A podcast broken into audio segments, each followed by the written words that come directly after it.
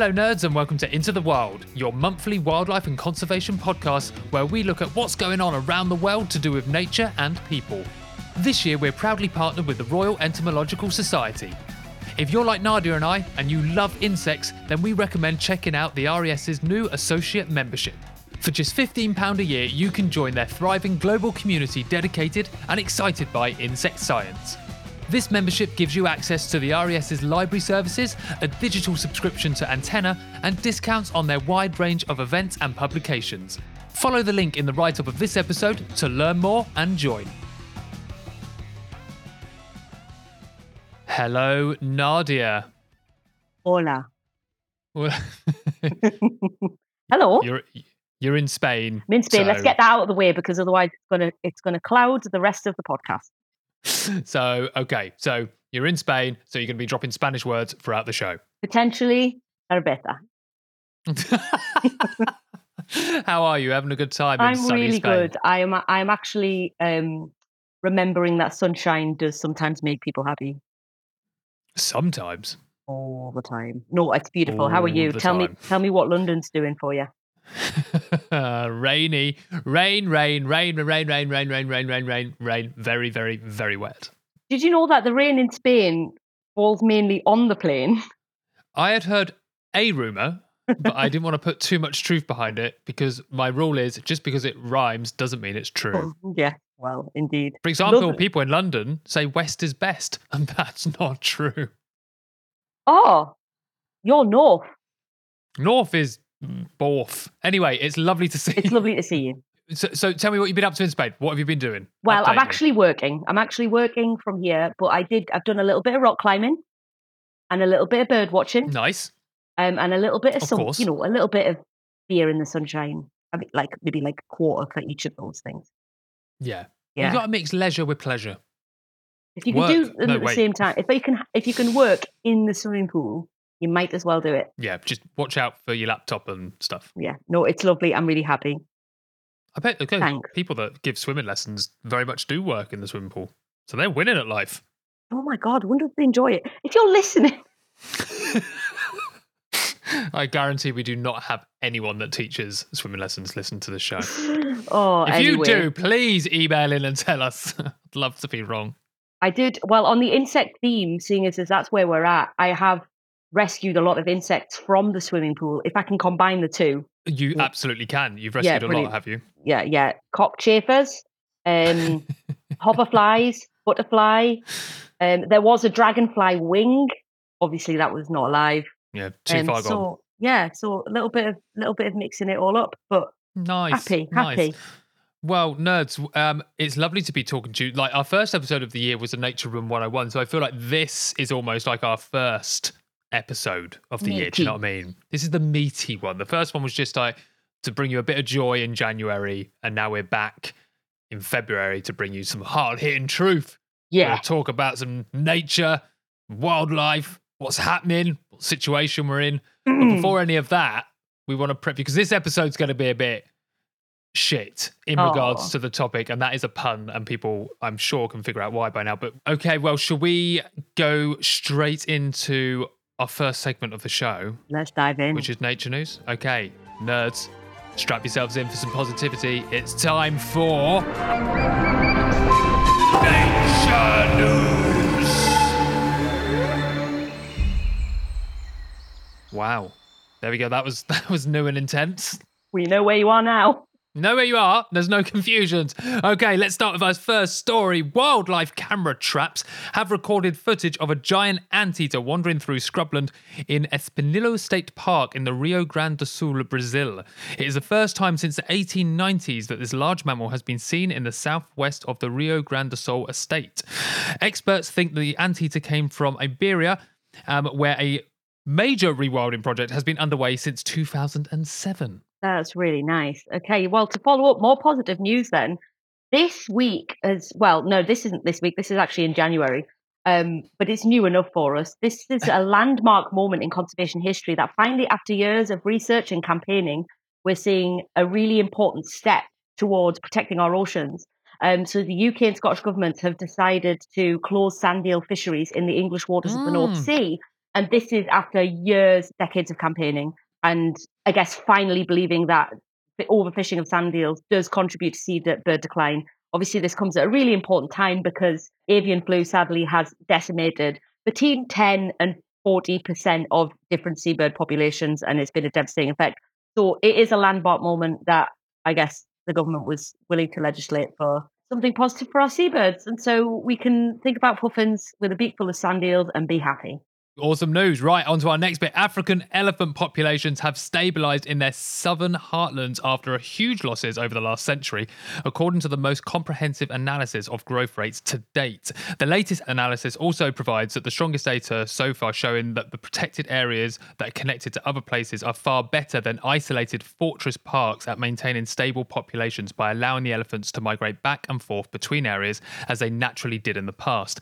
The research published by the Science Advances used 713 population surveys from 103 protected areas from Tanzania southwards to calculate growth rates or decline from 1995 to 2020. This covered more than 290,000 savanna elephants, 70% of the total in Africa. The scientists found that the overall populations had grown about 0.16% a year for the past quarter century. That touches on stuff that we like. Uh huh. It less does. ab- it less does. about the fortress conservation. exactly. Oof. Well, nice to hear that about the elephants. So my last bit of nature news today. This is one for policy nerds. If you are into understanding how our legislative processes and systems are trying to tackle biodiversity decline here in the UK, this month is going to see a long discussed, long delayed policy called biodiversity net gain. Biodiversity net gain is this idea that whenever there is a development, that there must be at least a 10% gain for biodiversity. So if you are building something or developing a bit of land, something has to happen so that there is going to be not just the nature that has been destroyed is replaced, but there is a 10% gain. That comes with lots of problems as to like that being enforced and also the fine print and how it works. But at least there is now from the 12th of February, 10% biodiversity net gain has to happen for any new developments. I'm very, very skeptical about this kind of thing in terms of how it works and how it's implemented and who's going to like not use the system properly because that will always happen. But let's see what comes. Nice. Well, there you go. That is the end of Nature News. Now what to go boom boom thing. to play us out. Nice. Well, there you go, nerds. Some positivity, some nice things to uh, bubble you up ready for today's episode. But before we do, we've got one more segment. One more segment for today's episode. It's a new one. We've never done this before. It's with our new collaboration, our new partnership. It's time for the Royal Entomological Society segment of the month. first draft. That first draft. But well, is this just Does it show? ninety percent of the show? As jingles. We've had an update on the show, nerds. We've had an update. we just want you to know what chapter of the episode you're in. it's, it's very strict. It's kind. oh, it was it's beautiful, and I'm not sorry I did it. Um, so this is our RES segment, and we're starting with a little message from the RES, which is if you are interested in learning more about specific fields of insect science, the RES organises a range of events each year. This includes conferences for those that are studying or involved in insect science, research and application, and public engagement events for those that just want to learn a bit more about what entomology is and why it's important. This year, for example, there's events on the impact of extreme events, focusing on vector response to climate change, and a super interesting event on artificial intelligence in entomology and how AI technologies can be used across insect science research. And on the point of events, there'll be a special issue in insect conservation and diversity on urban insects with an evening online event. So keep an eye out on the RES website and their social media for details. Nice. So, also something else exciting. The RES is excited to join in a special collaboration with Seedball. That's capital letters Seedball to bring you a trio of special Seedball boxes celebrating the unsung hero of our gardens. And guess what? Every set you grab not only adds to the wild beauty of your space, because it absolutely does. Wildflowers are the bomb, literally, but also supports the fantastic work of RES. So every time they sell that, 90 pence goes to advancing insect science. And I think we can all agree we like to learn cool things about insects. The match boxes that they come in have little insect photos on them from the RES's 2022 photography competition.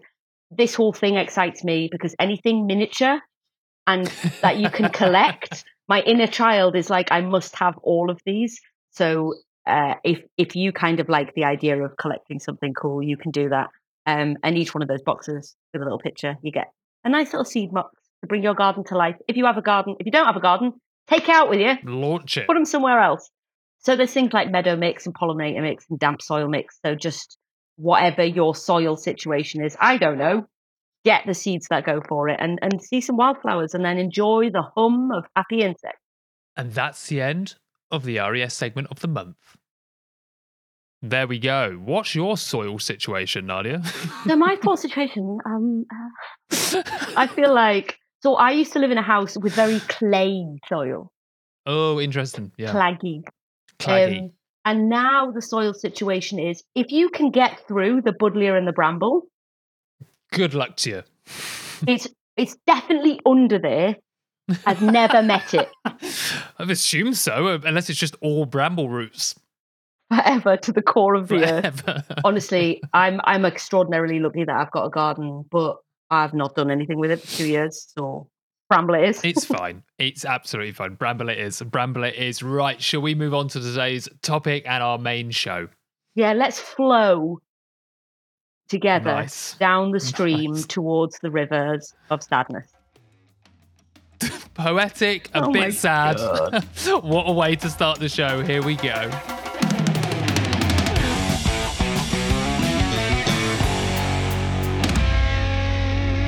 Yes, nerds, this episode is all about the rivers of the UK. What's happening? What are they? What's in them? What shouldn't be in them that is? We're going to be talking about rivers in the UK, and we've got a lovely chat with Emma Brisdion from the River Trust, who's going to be joining us to uh, give us a bit more of a wider view. But to start, Nadia, what we got about rivers? Where are we, do- where I we going? mean, I mean, to be honest with you, I started reading and researching and thinking about rivers and found just I mean, okay, let's talk about rivers in general, okay? So what are rivers? I think we all feel like we know what rivers are. Did we learn about it at hmm. geography, GCSE? They start upland, Yeah, rain falls on the land, They're smaller, smaller than the ocean, right? small than the ocean but wet. I guess rivers are extraordinarily important ecosystems that run throughout our landscape. And essentially, what happens is rain falls on the hills or in places. That rain gathers into small little trickles into streams, and those streams go down and form rivers, huge channels of waterways that ribbon their way through our landscape. Just incredibly magnificent ecosystems. Obviously, our land is made up of different kinds of habitats, and rivers themselves, I think we forget sometimes that it is a habitat.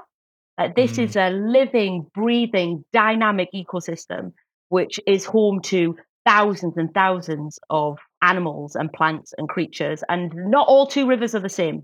Um, you do get rivers that behave extraordinarily different, some big, some small, but then you've also got things like chalk stream. So depending on the substrate that the river is running over, also dictates on how that river behaves and what lives in it. Some flow fast and some flow slow.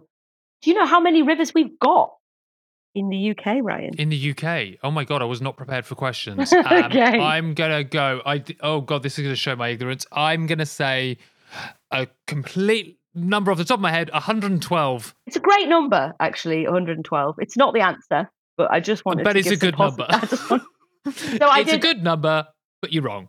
I actually didn't really know this myself. There's like 30 big ones, but then like 1,500 like ish ones, Oh wow, know? what a range. isn't it? Um, and what is what is the longest river? oh, I'm gonna go with the Thames, but it's not, is it? No, I knew you'd go with the Thames. Um, Yeah, of course. No, it's not. It's the Severn. The Severn. Yeah, it's the Severn. River. Um, but I guess I mean, there's. It's really. I found it actually hard to do research just on rivers Mm. without immediately the headlines and coming to the dire straits of the situation rivers that we've got. yeah. Um, and Emma does talk about this when we interviewed her the other day. And I really want to leave her to be able to, to open that door. But needless to say, the rivers, a bit like if you've got an unhealthy body, the blood system is also unhealthy and kind of, I guess, transporting things that maybe shouldn't be in the blood around the body and has all different kinds of problems. The rivers and our bodies, or maybe there's a bit of a metaphor in that for us. Just because we can't see what's going on below the water doesn't mean that they escape some of the wider issues that we've spoken about on the pod before, particularly in the episode about agriculture and land use, and I guess what we do to the land ultimately impacts the lives that live on it. And so, whether that is physically and structurally over centuries, we have straightened and shaped rivers. I don't know whether you know this, Ryan, but so many rivers have been concreted over. We don't even see them or know that they're there. They're just happening underground. But also, channeling rivers and trying to keep them straight and make, particularly ones in our cities, we want them to go the way we want to go. The Mm. rivers don't want to do that. Rivers naturally, constantly ribbon backwards and forwards and circle around. This is part of their process. They're very, we see them maybe as this like permanent thing, but if you think about time as a wider concept, rivers Mm. are constantly shifting and moving throughout the landscape. Not only the, the channel of the river itself, but also depending on the time of year, a river might be a floodplain. A river could be a huge expanse of water, or a river could maybe dry up a little bit.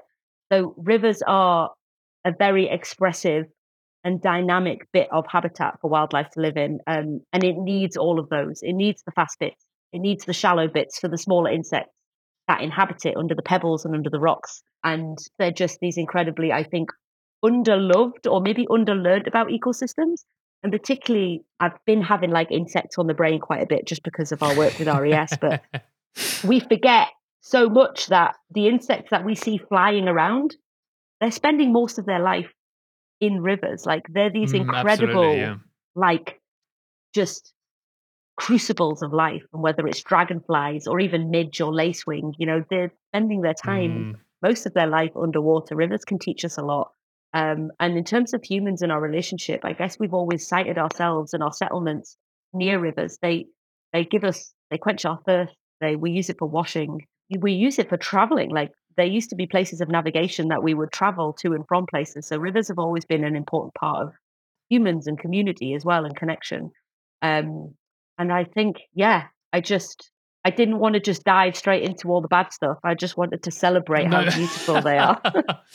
they really are. They are. And I think you've said a couple of things there that I, I think scream so much truth in my head for, for things that like they like any other habitat and ecosystem they have to provide lots of different kinds of things. Rivers are not one thing. They're not just a flow of water. They have to have shallow bits. They have to have you know bits with trees that have fallen down in them. They have to you know they have to be deep. They sometimes have to be really rushing water or very still slow water. They have to have all these things different plants in them and stuff. And because of the, the amount of range of life that rivers support um, and like you said insects i know we're going to be talking about insects a lot more on the show but you know i think rivers is a great place to start with that because insects are incredibly important for abundance of reasons in, in rivers from providing such a baseline of the food chain. And they're in the water all the time kind of all year round you get different insects um, in the water and they just provide so much food. In fact on this point i would actually like to bring in two voices here eh, as we're talking about the importance of rivers and insects. And that is rebecca lewis and craig MacAdam from Bug Life. Now, I spoke to Craig and Becky about the importance of insects in rivers and stuff like that. And first of all, I wanted to ask Craig how we can use insects to determine the health of a river, right? So it's very easy to kind of like look at a river and like kind of what are we looking for and how can we tell if it's healthy or unhealthy? But um, Craig told me just how insects are the perfect way to do that. And this is what he said. Invertebrates are great for looking at the health of a river. They give a much better picture of the health of a river because they're there all year round and they tend to live in the same spot in the river during that period. That means that we can get much more than just a snapshot we would if we took a sample of water out of the river at a, a certain point in the year. They've also got different tolerances to stresses in the environment. So, for instance, um, some species may be more tolerant of organic enrichment that we might get from sewage pollution, or more tolerant of low flows, or more tolerant of, of excess sediment in the water. And by looking at the proportion of the different invertebrates that are present and their tolerances, we can get a really clear picture of what's happening in a river and what has been happening in a river in the past. They also, you know, when, when we take a sample, you almost instantly get an idea of what's going right and what's going wrong in the, the river. And we can use a, a, a series of um, scores and biotic indexes. We can take one sample and apply lots of different indices to that data and tells us all about these different stressors. And that means that we can then take multiple samples over year on year and get a trend over time, which shows us whether there's an improvement in the health of the river or a decline. So invertebrates are really powerful indicators of what's happening in the river. They are like our canaries in the in a stream, like canaries in the coal mine. Um, and they are it's relatively simple to to look at and something that you know even there's there's citizen science schemes like the River Flight Partnerships ARMI scheme, which which allows um, citizens to have this informed look at what's happening in the rivers in their their area. But how amazing is that? The insects can be used to tell people so much about what's going on. And this is where it is important that we, like you said about the shape of a river and stuff like that, it's even more important that we keep these animals in here because they're helping us kind of determine what state our rivers are in. The other question I did ask um, Rebecca was I asked her kind of what pressures are we seeing for insects in rivers? Because if we want them to stay there and they're kind of giving us this indication of what kind of health status our rivers are in, what else is happening that are kind of pushing insects away that could be quite harmful? And this is what Rebecca said. One of the biggest threats um, when looking at rivers in the UK to our freshwater invertebrates is habitat loss. Now, this can come in all sorts of forms, where it be pollution, there'll be modification to the channel, access to the watercourse, not having an adequate riparian buffer zone, but also the invasive non native species, which are basically pushing out our native species, making it very difficult for them to survive and um, prosper. In addition to this, of course, is the effects of climate change, heating up our waters, causing extremes in the, in the conditions that our freshwater invertebrates have to endure, which may be from extreme flooding events to droughts, exacerbating the issues that we already have, putting these populations at risk. Now, unfortunately, with these kind of answers, they're big problems. so to try and tackle those kind of things gives you quite a headache. But it's interesting that I don't know if you noticed this, Nadia. No matter what species or thing we're talking about, and I think my, you and I might have spoken about this, you know, or just when we're hanging out. With it, whatever we're talking about, the problems are always the same. Yeah, It's always the same it's same. It's like a template. Mm. It's like a It's template always- of like bad guys. yeah, habitat loss, climate change, pollution, the, these kind of things just keep coming up for why biodiversity is struggling. And I think for rivers, that's it's a very clear. It's a, it's almost way more obvious than than these issues on land. I think Yeah. if you think about adding pollution to water, if you think about like stopping water or changing the flow, like of course that's going to have a detriment on the health. Yeah, and I actually did have a meeting today. I did chat with um, Dave Goulson today, actually about we're talking about you know some of these forever chemicals.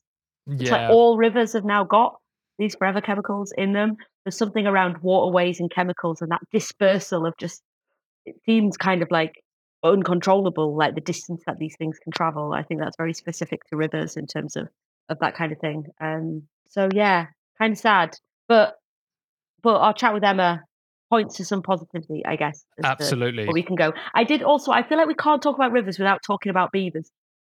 Uh, Talk about beavers. Let's do it. Just a quick beaver one because I remember. Sorry, did you not? Did you want to put Just the a quick beaver? beaver one. Where's the beaver jingle? so, so, Oscar, can we have a beaver jingle now? if if you're listening to this podcast and there isn't a beaver jingle, it's because Oscar hasn't pulled his weight in time for making this episode. it's gonna be so angry at that. I know. So yeah, I remember looking at something last year, and I, I guess as well, what I want to bring us back to is what is the point of all of this? So what if all the insects are dead in the river? Does it matter? And um, I would hope that if you've been listening to this for a while, you kind of can just skim over this and go, like, of course it matters. Like, but you know, um, like we've said, rivers as part of a dynamic landscape, as part of a whole ecosystem, are really, really important, not just for the rivers and the wildlife that lives inside the rivers, but the wildlife that lives alongside the rivers, for the land Mm. alongside the river, for the floodplain, for the flowers that grow on the floodplain, for the insects that need the flowers on the floodplain. Like all of these things are connected. Um, and beavers demonstrate that really well. Last year, when there was really, really um, a big drought last year, last summer, I remember seeing from the Beaver Trust, I think it was the Beaver Trust, and I'm sorry if I'm crediting it to the wrong person, but there was this aerial footage of a river. So it was after like two months of no rain somewhere down south. um, and there was this aerial footage of just like arid, arid fields, like that kind of like golden grey, and just the catchment area around a river where there was a beaver. Despite over two months of no rainfall, it was just verdant green, like because of how beavers had Mm. managed to be an architecture of that river system. The land around it just held its water, and I think that was just a really lovely demonstration of, I guess, beavers we do associate with river, but how a river's behavior when a really key species is introduced back into for the health of the river, how it has a profound impact on the terrestrial landscape around it, and therefore by default the birds and the insects that live in and around rivers. You you you help the food chain along with that, right? You provide Yeah. more insects, you provide more food for birds, for amphibians and and small mammals as well. It's it's it's amazing. Um, so, like we said, we are joined. We were privileged to have a chat with um, Emma Brisdion, who is a great friend of the show. Who is absolutely she's been on the show a couple of times before. You've heard her voice. She's an incredible science communicator. Emma also works for the River Trust, and Nadia and I had a lovely chat with her and asked her some questions about the overview, overall an overview situation of rivers in the UK, where we're at, why we're there, and what the River Trust thinks are the next steps to go forward to um, improving our rivers in the UK. So, um, ladies and gentlemen, this is our chat with Emma Brisdion. Do you you like talking about rivers, Emma? But have you got to the point now that you feel slightly down when you have to talk about rivers to people? Is it more like, oh God, now I've got to be honest about it? I mean, I don't think I was ever dishonest about rivers. No, no. I didn't Just mean to- you. I didn't know you were just to- known for lying They're about paved rivers. with gold. Um, I No, mean, you I mean, more to like be honest, talked about your enjoyment about them, but now you've got to be like, well, uh, are you that person in the pub? But you're not actually, guys. I mean, I'm definitely that person in the pub you get me on rivers. Now I'm like, wait, listen, here's some statistics. Let me depress you. Um, but I do still like talking about rivers. I do still love rivers. I, I live near a river. I, I kayak. I walk along by the river. My allotment is right near a river. Actually, Ryan, you've seen my allotment. I you've have seen your how allotment. close it is to the river. I love rivers. I am very depressed about the state of them. Yes. Oh. but I like the fact that my day job is hopefully at least part of trying to make things a bit better for yeah a type of ecosystem that I just love. So no, I'm Yeah. not sick of rivers just yet. No, no, absolutely not. No, that was not what I meant by my question. Imagine if you're like, yeah, sick of them, fuck them. Get rid. just pour Um, everything in them. No worries. So you're talking from the River Trust today. Do you want to just quickly give us a little bit of an overview for our listeners about who the River Trust are? Sure. So the Rivers Trust are an environmental charity focused on the restoration of rivers. You know, our vision is sort of wild, healthy, natural rivers, sort of valued by all. I think is our tagline. We're also an umbrella organisation, so the Rivers Trust is is national, but then we've got a network of like nearly seventy local rivers trusts, which all have their own um, amazing teams that are sort of on the ground doing the work and connecting with local communities across either regions or catchments. So we've sort of bring those all together in one sort of unified place and try and make sure that we're all talking to each other and all of that good things because you know um, with all sort of parts of nature restoration and conservation like joined up approaches are just so much more efficient there's so much more knowledge sharing and passion and, and wonderful people It's great having organisations like that, isn't it? Otherwise, everyone's just doing pockets. yeah it's a bit like the wildlife trust like everyone knows that there's the wildlife trust and then there's all hmm. the local ones just the rivers trust just aren't as well known but imagine the wildlife trust but for rivers Nice, nice. So let's, as an overview, f- for you, Emma, as an overview, what state are rivers in? And I'm bracing myself for this answer, but what state are rivers in in the UK currently? oh man all three of us just made the worst faces on zoom we know what's coming If you could give us this like a shit sandwich, yeah. so can like have, bad like, news, shit? if you could put a little bit of good like in the Yeah. middle Yes. and then round it Okay. off. Quickly Okay. talk about dragonflies for a bit and then go back to the shit. Yeah. Literally. Cool. Dragonflies, lovely. Um, rivers are wonderful for our mental health when they're healthy. When rivers are healthy, when they thrive, we thrive. You know, we've got this wonderful, enduring relationship with rivers. They've inspired us from years. Babbling brook. Yeah, exactly. They've been a huge part of like our culture as well as our like landscapes for as long as we've existed next to rivers. However, Hiss the us. situation currently, I mean, it's just desperate Okay. the state of our rivers is dire. I mean, the like the data, all the data tells us is that our rivers are far from healthy. We're literally releasing a report um, around, I think, the time that this episode comes out, called "The State of Our Rivers." Those are and it digs into all the available data. You know, it has a look at river health in the UK and Ireland. There's interactive maps and graphs and all sorts of things so that anyone can access this data, and you know, people and communities can can get to know what's happening in their local patch without having to dig through really long, boring black and white reports. Um, but essentially, the key messages are they are not in a good way. We wish they were. Of course, we wish they were, but they're not. They're absolutely plagued by pollution. You've got chemical pollution, nutrient pollution, and that includes sewage. You know, you've got plastic, you've got sediment pollution. They're also suffering from the impacts of climate change. We're getting warmer temperatures, we're getting wetter winters, drier summers, we're having more flood and drought events. And we've also altered them like so, so much. We've straightened them, we've denaturalized them. There's over 45,000 barriers in, in rivers in England alone. Um, like 45,000? Yeah. That's a lot. I know, mad, isn't it? Yeah, mad, isn't it? And that's because we want to sort of control the the the, the, Mm. the pathways and the flow and the flow rates and things like that. And you know, some of those things were really useful when we first worked out that we could do this, particularly when we used rivers to get from A to B. Um, but now we're realizing that all of our sort of uh, human impacts on our rivers are not doing so well. So, how do you feel about some stats as part of this shit sandwich? Love stats. Okay, brace yourselves. So, I mean, obviously, every country has a slightly different way of assessing the health of their rivers. So, I'm going to take England as an example. The Environment Agency, they do most of the like official Water Framework Directive health monitoring.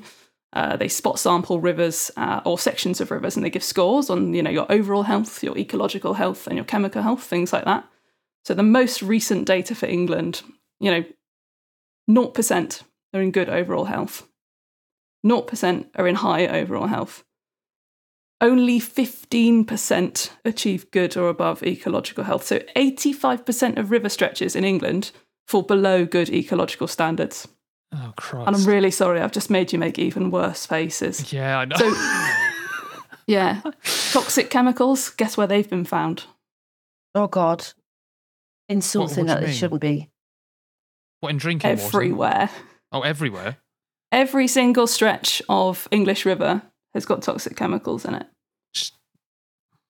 And that's not just in the water, obviously that affects like aquatic life, like fish, insects, everything. It's um it's not great to be honest. I mean, could you could you expand a little bit more on us there about the effects? You know, we're talking about poor ecological condition. You know, we see the river as this thing, um, but actually, what it is is an e- ecosystem, right? So, could you Mm. tell us a little bit more about um, the biodiversity and how it's affected, but also your experience? You're talking about all these um, local networks and groups of people on the ground, the effect it has on people as well.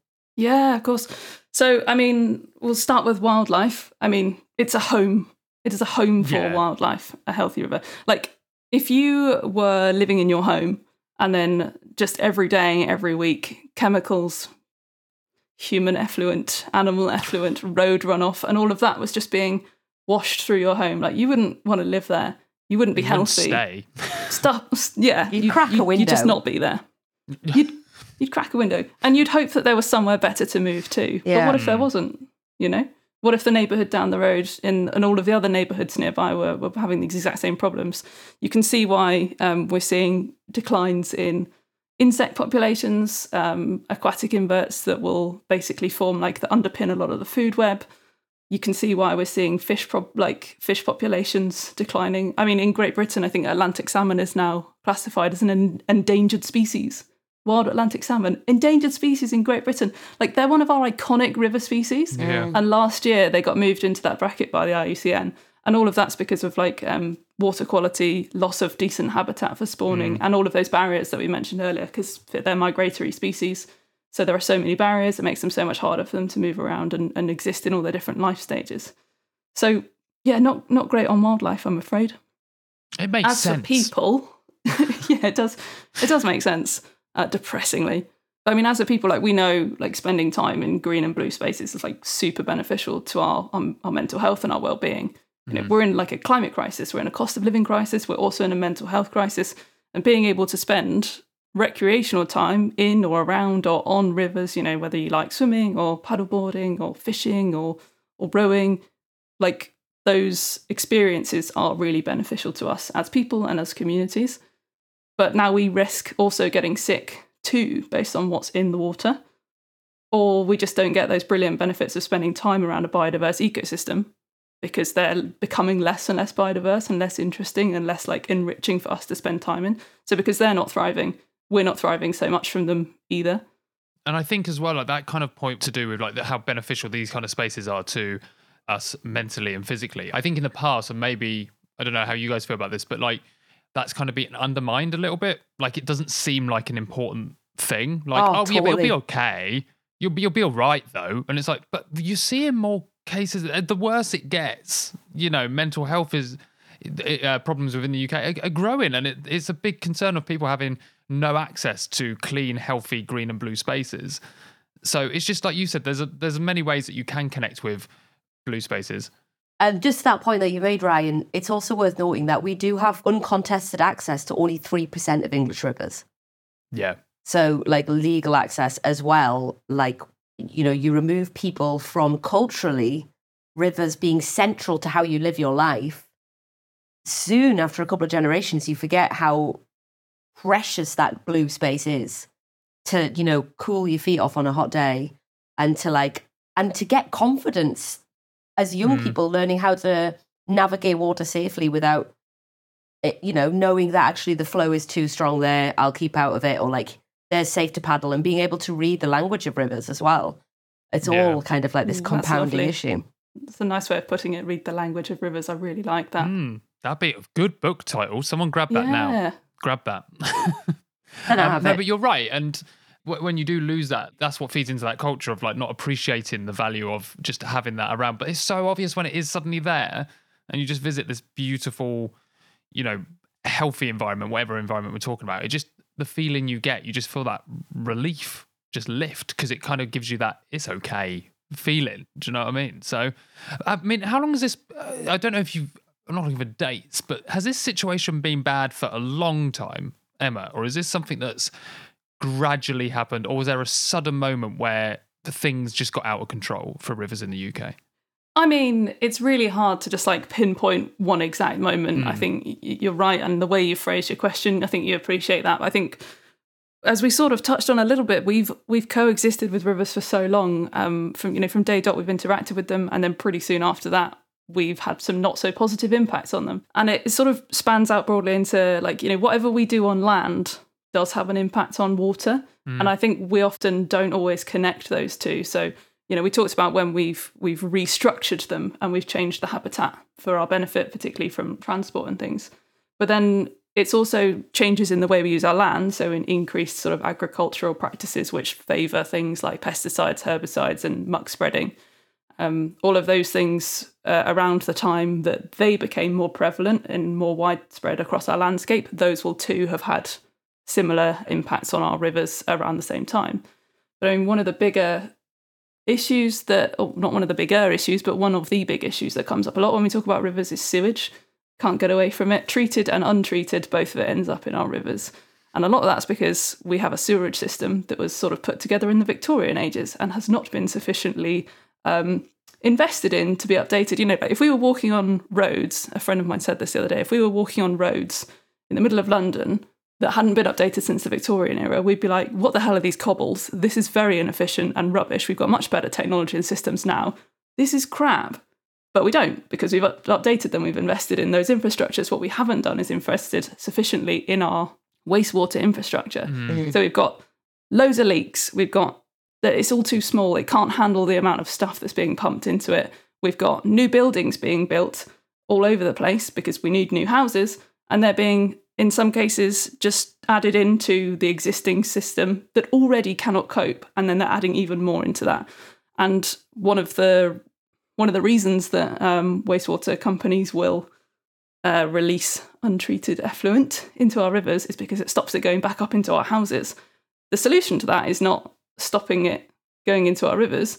The solution to that is fixing the infrastructure and having a much better way of dealing with the amount of waste that is being produced. That's what we need to be doing. So that's sort of a long term problem that's been getting mm-hmm. even worse since then because we haven't been updating our systems at scale and at speed. And one of the other things I think to consider when we're talking about like has it gotten worse is data because it's really hard to have really long term data sets that can like actually evidence whether things have gotten worse. You know, we monitor different things because we learn new things. We've got new indicator species for certain things. We've learned more about different chemicals that we now want to track. So, like maybe we've got 10 years of data on these chemicals. They might have been a problem for a long time before, but we can't physically evidence that because we weren't looking for them back then. Mm.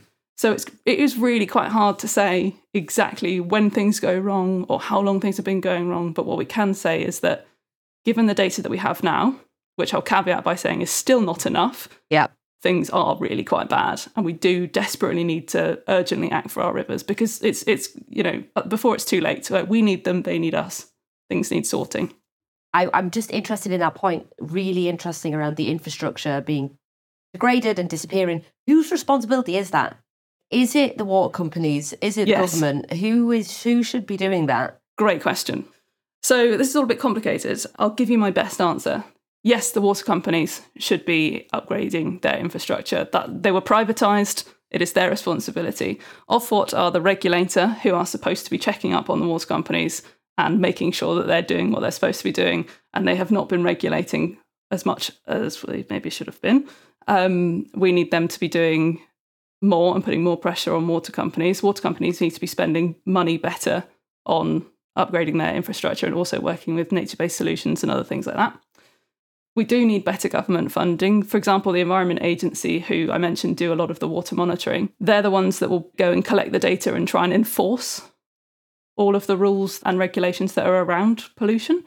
And you need that data to be able to take polluters to court or to even identify polluters in the first place, to be able to stop them doing the polluting or get mm. them to pay, because we like the polluter pays principle. So, what happens when you slash environment agencies' budgets is you slash monitoring, you slash data, and you slash the ability to actually enforce the rules that are being put into place. So, we also desperately need government to reinvest properly in its own systems of environmental monitoring and regulation. Because without monitoring, without regulation, like nothing's going to happen. Yeah. And it's Well- as good as just having those rules there, just doing nothing anyway. Like, Well, it's just so easy for people to just go around that. I'm glad I let you go, Nadia, because my point was going to be I feel like the majority of problems in the UK have the answer of, well, we started in the Victorian eras and it's still like that. That's it. That's all our problems. Nothing's updated. And it's out of sight, out of mind as well, isn't it? With the water stuff. Like you said, if it was in the street, we'd do something about it. But it is, but it is in our streets now. Like people are Well, yeah, seeing now like it is, literal yeah. sewage bubbling up through like the, the streets, Yeah. and we're getting flooding. Yeah, I mean, you guys have done such an amazing job, I guess, bringing it to public attention that there's literal shit now in our rivers. And it was almost like the veil has been lifted. And there's so much support. And I think, um, I think just an interesting point as to how much people feel really closely connected to the state of rivers as though they're, I don't know, they're the arteries of the lifeblood of our country in so many Mhm. ways. And the, the like the public outrage of of this problem is is really interesting for for Ryan and I, who I guess in a lot of ways with our podcast we think really like social sciencey in terms of like that people and nature relationship and like how people respond and take action. Um, and I think it's because of work like yours that is being able to tell the stories of of this. Just ob- like because like you said, when did this start? The shit's been going on for a really long time, but it's just reached this breaking point. I guess as as the system is breaking, sh- shit everywhere, and everyone's just gone. This is this is really really bad. So I guess on that point, then, um, so wait, what would what are you guys saying is the starting point? Because there's so much here, right? Like Mm. there's toxic chemicals, there's infrastructure that needs updating, um, there's like gathering more data. What is the starting point for us now to to get rivers in a better condition? What do we need to do? What do you think we need to do? yeah. I mean, you've just uh, reeled off some of them there, so that's fantastic. Exactly like you said, we need better regulation and enforcement. We need EA budgets restoring. We need water companies actually investing in their infrastructure. We also need to look at our agriculture and our land use. I mean, agriculture and uh, rural land use are one of the key, um, I want to say, industry sectors that are creating problems for our rivers and causing failures in those health tests. Um, and what we need to be doing is supporting our farmers in the move to regenerative agriculture. You know, basically anything that helps also restore the soil uh, is good for nature when it comes to farming. It's also good for rivers Yeah. that move cannot come soon as as soon as I that that, that move cannot come fast enough as soon as I'm concerned. Um, you know, less chemicals, less fertilizers, uh, less sediment, all of that reaching our rivers. We also could do with abstracting less. Like we're a very water hungry nation, and I'm very hesitant to say that this is all on the consumer. Um, Sure, if you want to reduce your personal usage at home, fantastic. And we've got a really long list at the bottom of the State of Rivers report of things that you can do as an individual that do impact your water footprint or the pollutants that you personally are connecting to a river. There are lots of things that you can do.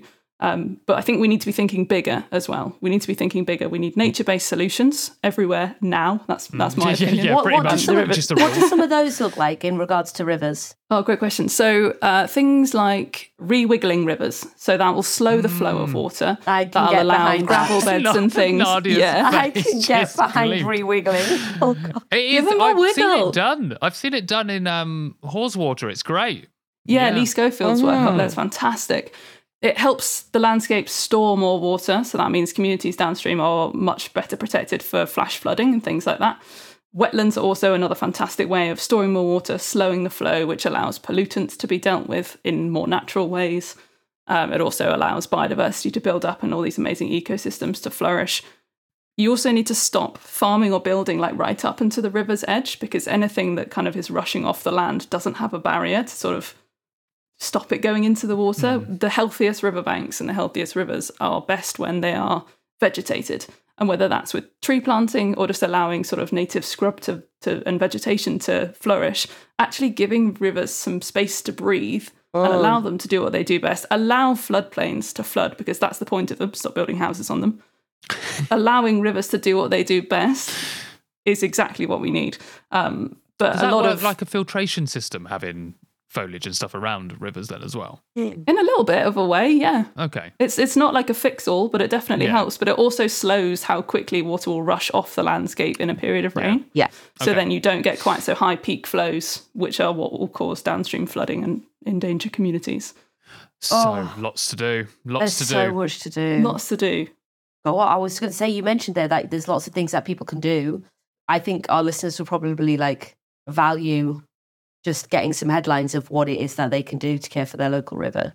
Brill. Okay, number one, speak to your local political representative. Tell them you care about the state of your river. Tell them that you want them to do something about it. We're in an interesting year, particularly with a general election looming, and also with the public appetite for, I was going to say the public appetite for sewage. That's not really what I meant. the Change public that appetite name. for shouting about sewage. Um, that by no means Just swim with the only open. thing I want to focus on. Yeah, we're we're desperately worried about um, you know like chemical pollution as well in our rivers, Yeah, but yeah. uh, sewage seems to sell the headlines. Tell your political representatives that they you want them to act. Ask them what they're doing about it, and make sure it's high on their political agenda. And then in terms of like things that you can do at home, only flush the three P's: pee, poo, and paper. Don't be putting none of those wet wipes that say flushable. Absolutely not. They're not flushable. That's complete rubbish. Don't be flushing those. Um, all they do is end up blocking up our sewers, creating more reasons for sewage outflows to discharge untreated sewage into our rivers. And then when they end up in our rivers, they end up tangling up in the banks, and it looks disgusting and uh, affects wildlife, and it's it's just plastic. And then all of that breaks down into microplastics, and that's all terrible.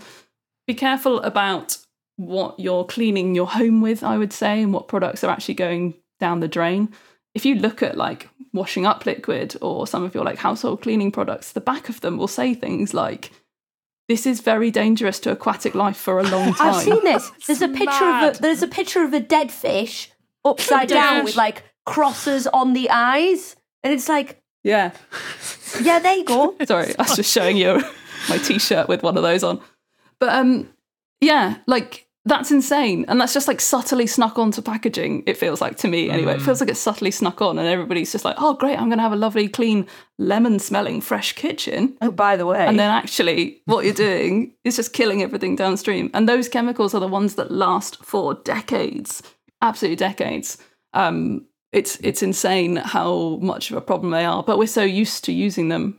You know, I think the other solutions are either finding um, options which don't have those chemicals in. So, like, I think Ecover, um, you'll have to double check that one for me, but I think Ecover are one of the better brands. Or like going back to our olden days and making our own cleaners with things like um, white vinegar and citric lemon, acid, yeah. lemon, bicarb of soda, all of that stuff. Um, Yeah. yeah. It's so easy to do. It's so easy, and it does work. And I think these kind of, even though these like like you said, we don't want to put it on the consumer so much, but these these small changes don't just have an impact to what is actually physically happening, but it has that culture change as well of just that element of care. Like if we start doing it, it has that feeling that I'm doing this because I care about the impact, mm. and then it creates it pushes on to people as well. And I think just living that kind of life, going. I'm going to try this stuff. I'm going to use white vinegar, lemon, and a bit of bicarb to clean my sides in my kitchen and my dishes and stuff. And then it just, I don't know, makes you more alert to the bigger bigger picture, I think. So those kind of things, I, I think why they're not massive problem solvers, they're not, but they can change culture and mindsets into how we see the wildlife as well. Um, yeah, they're definitely still worth doing. I, I do stress that. Yeah. and the vinegar smell does not last long. Top tips from Ryan. When's your cleaning channel coming out? I love Ryan's cleaning tips. I have loads. He's got a very clean loads. house. Very clean, very clean. We use all Yeah. natural stuff. I now wash my clothes with um, horse chestnuts. Yeah, nice. It I've been doing that for a while as well. Oh, all right. They're not so. It's not so good with like. Oh, sorry, sorry, Oh, sorry, sorry. Let me. No, no, go let me on. you roll that tell back. It. Let me clap. You tell it. No, no. I just yeah. I, I discovered that a couple of years ago, and it's it blows my mind that you can create a Yeah. really soapy liquid out of horse chestnuts, which I just used to use for, only for conkers. And Yes, now you yeah, can sport. clean your clothes. It's fantastic. It Yeah. is amazing. Nature has so many solutions. Like we've just forgotten them over the generations, and that blows my mind. Yep. And then we rediscover them like you and I have going, oh my God, it's amazing. I'm like, if our ancestors could hear us now, they'd be like, what are they talking about? Yeah. Why are so excited about doing the Ryan, washing. let's write a book. Come on. yes, please. we were going to do a show called Broke or Bougie. Yeah. oh yes. What happened to that? I That think was we both probably got my busy. yeah. Emma, thank you so much for being on and giving us a bit of an overview of rivers in the UK. It's not that's not an easy job to do to deliver that kind of stuff, but also Oh, you've kind you. of given You're so welcome. you've given our listeners a lot to think about, and especially when it comes to thinking about, like you said, an upcoming election and starting to think about where our priorities are going to be when we start putting pen to paper with this stuff, because you know we're at the tipping point now. And there's no room for error with these decisions. So, yeah, you've given us lots to think about. It's lovely to have you on. Um, Yeah. Lovely to meet you. And we'll catch you soon. Oh, thanks so much, guys. Always a pleasure to see you. Thanks for letting me um, take up a valuable space on your podcast once again. And yeah, thanks so much for giving some space to our rivers and the state of them. I appreciate it. Thanks, Emma. Cheers. Oh, thank you, Emma. That was a really brilliant conversation, and thank you for coming and sharing some positive things that ways that we can get involved. And if you want to get involved a little bit more, just like Emma said, they are releasing their State of Our Rivers report this month. If you go on their website and check it out, have a read, and so you can be a little bit more informed about what they're up to. Absolutely. Um, and I will link it. Actually, we'll link it up in the write up of this show. So it should be there now. If you have a look, it should be linked in the write up of our show. Also, before we close off this episode, because we were talking about rivers, I did a shout out on Instagram and Twitter. Twitter. I'm not calling it X. I'm never calling it X. On Twitter, Kind of just did a for people. I kind of did, but I'm not gonna. No, I'm gonna, call it Twitter forevermore. I did a shout out because we're doing about rivers. I thought let's do a vote to see out of our listeners and our followers what people prefer. Is it the kingfisher or the emperor dragonfly? So Nadia, what's your answer? What would you go for, kingfisher or emperor dragonfly? Oh God, Kingfisher. Kingfisher, really? Okay, so I would. I. Th- I mean.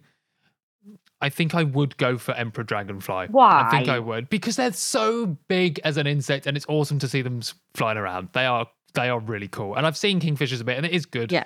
but yeah, I, I do love them. Well, it was quite close on Instagram actually. It's fifty seven percent went for kingfisher, forty three went for Emperor Dragonfly, and on That's Twitter split. it was a what? It was exactly the same on Twitter. Oh, Fifty-seven percent for Team Kingfisher and forty-three percent on Team Emperor Dragonfly. So I think that's. I don't think we can argue with those results. Well, Ryan, despite your decades of effort on this podcast to turn people away from birds, I'm afraid to say worked. that our listeners really come here for the birds. they come here for the birds. Um, no, that just leaves us to say a huge thank you to uh, Craig and Rebecca from Bug Life for joining us and having a bit of an input to help us uh, to guide us to a bit more on insects and their importance in rivers, and also to Emma Brisdion for joining us from um, the River Trust. And that is the situation on rivers. It's not a great situation, but I feel like we have the power to get it get it a bit stronger. Turn things around, guys. We can do this. We can do this. Um, thank you so much. As always, if you do not already follow us on social media, um, at Into the Wild Pod on Twitter and Instagram. And if you want, we know there's a cost of living crisis, but if you have some spare pennies and you want to throw them our way to help support the show, you can do so at ko-fi.com Shout forward out. slash Into the Wild Pod. Sorry to interrupt you, Ryan, but shout out to my dad who does that every single month. He does that every month. Mr. Shake does that every single month. Thank you, Mr. Shake, for that. It is always greatly appreciated. Um, but until next time, nerds, see you later. Thanks for tuning into the show, nerds. If you don't already, make sure to follow us on social media at Into the Wild Pod on Twitter and at Into the Wild Podcast on Instagram. And if you're able to and would like to, you can support the show by tipping us at ko-fi.com forward slash into the wild pod. That buys us the equivalent of a coffee, and we use it to fund more podcasts for your ears. But until next time, keep well and live the good life.